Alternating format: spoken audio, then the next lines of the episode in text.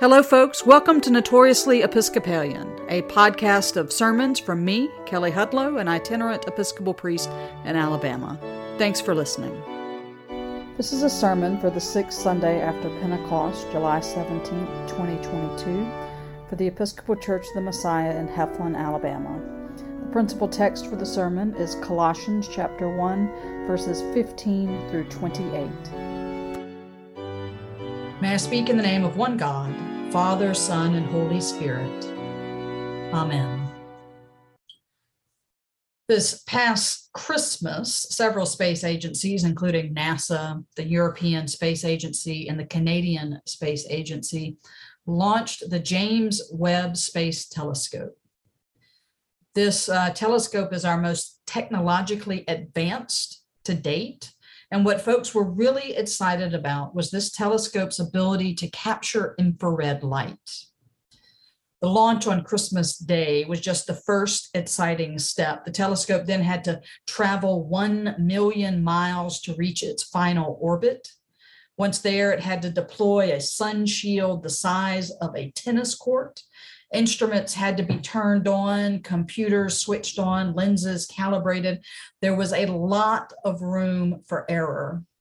But finally, this week, 7 months later, NASA released the first full-color images from the James Webb Space Telescope, and they were breathtaking. In these images, we were able to see new details of familiar places in the universe, some more nearby, some farther away.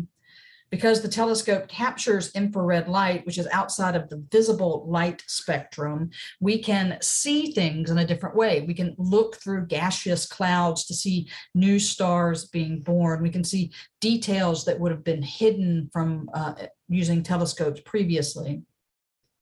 One of the images was of a very familiar collection of galaxies called Stephan's Quintet. And this collection of galaxies was made famous because it's featured in It's a Wonderful Life. And so this image that NASA released of this collection of galaxies was actually created from 1,000 separate images that were stitched together to give us the most detailed image that we've had of this part of the universe.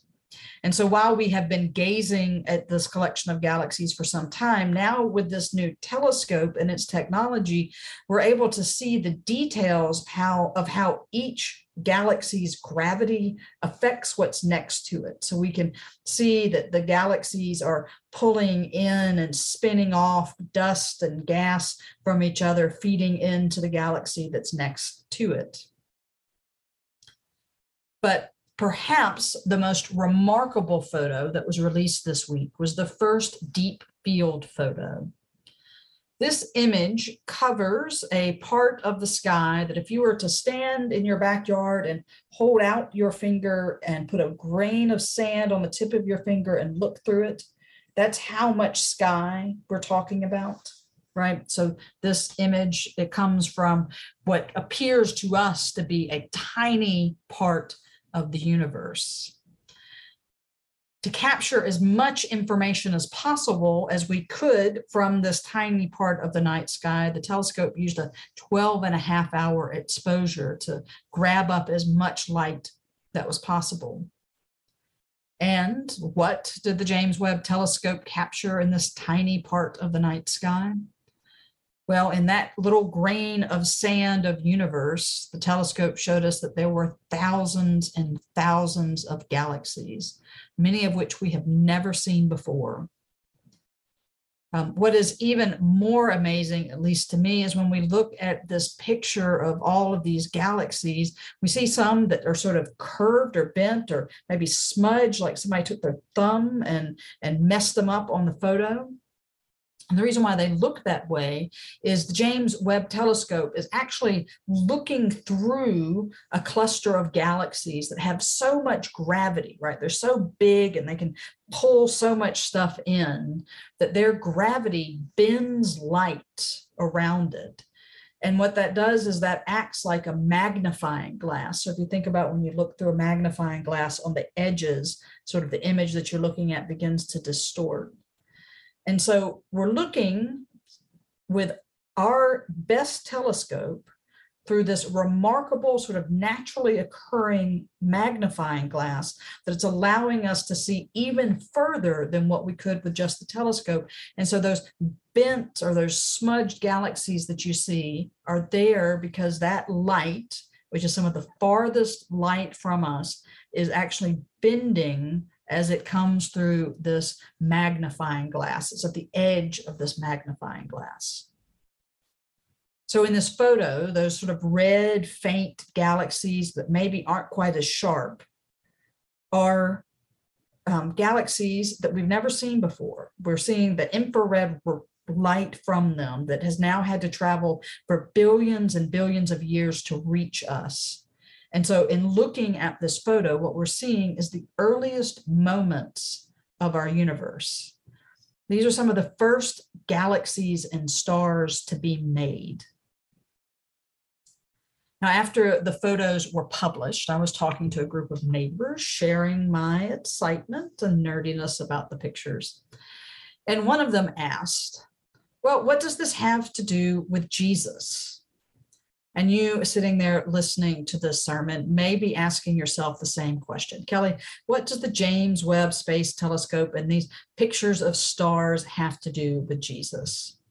And my answer to my neighbor that night was, well, listen to my sermon on Sunday. And my answer to you now listening to my sermon begins like this. Christ Jesus is the image of the invisible God, the firstborn of all creation, for in him all things in heaven and on earth were created, things visible and invisible. All things have been created through him and for him. These opening lines from our reading from Colossians are part of a hymn that was known to the Colossians and to the early church celebrating Jesus.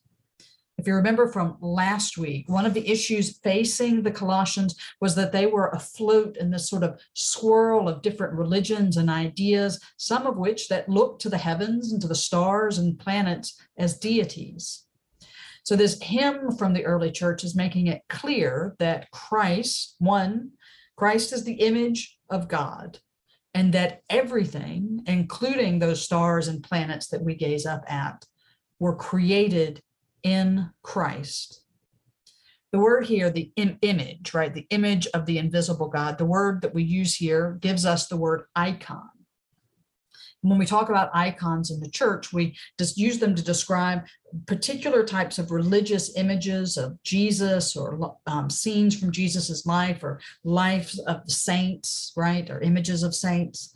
And we have throughout church history used these images, these icons, these representation of the divine to guide our prayers, to help tell the stories of salvation to each other, or to decorate our sacred holy places to glorify God and to invite us into worship of the divine.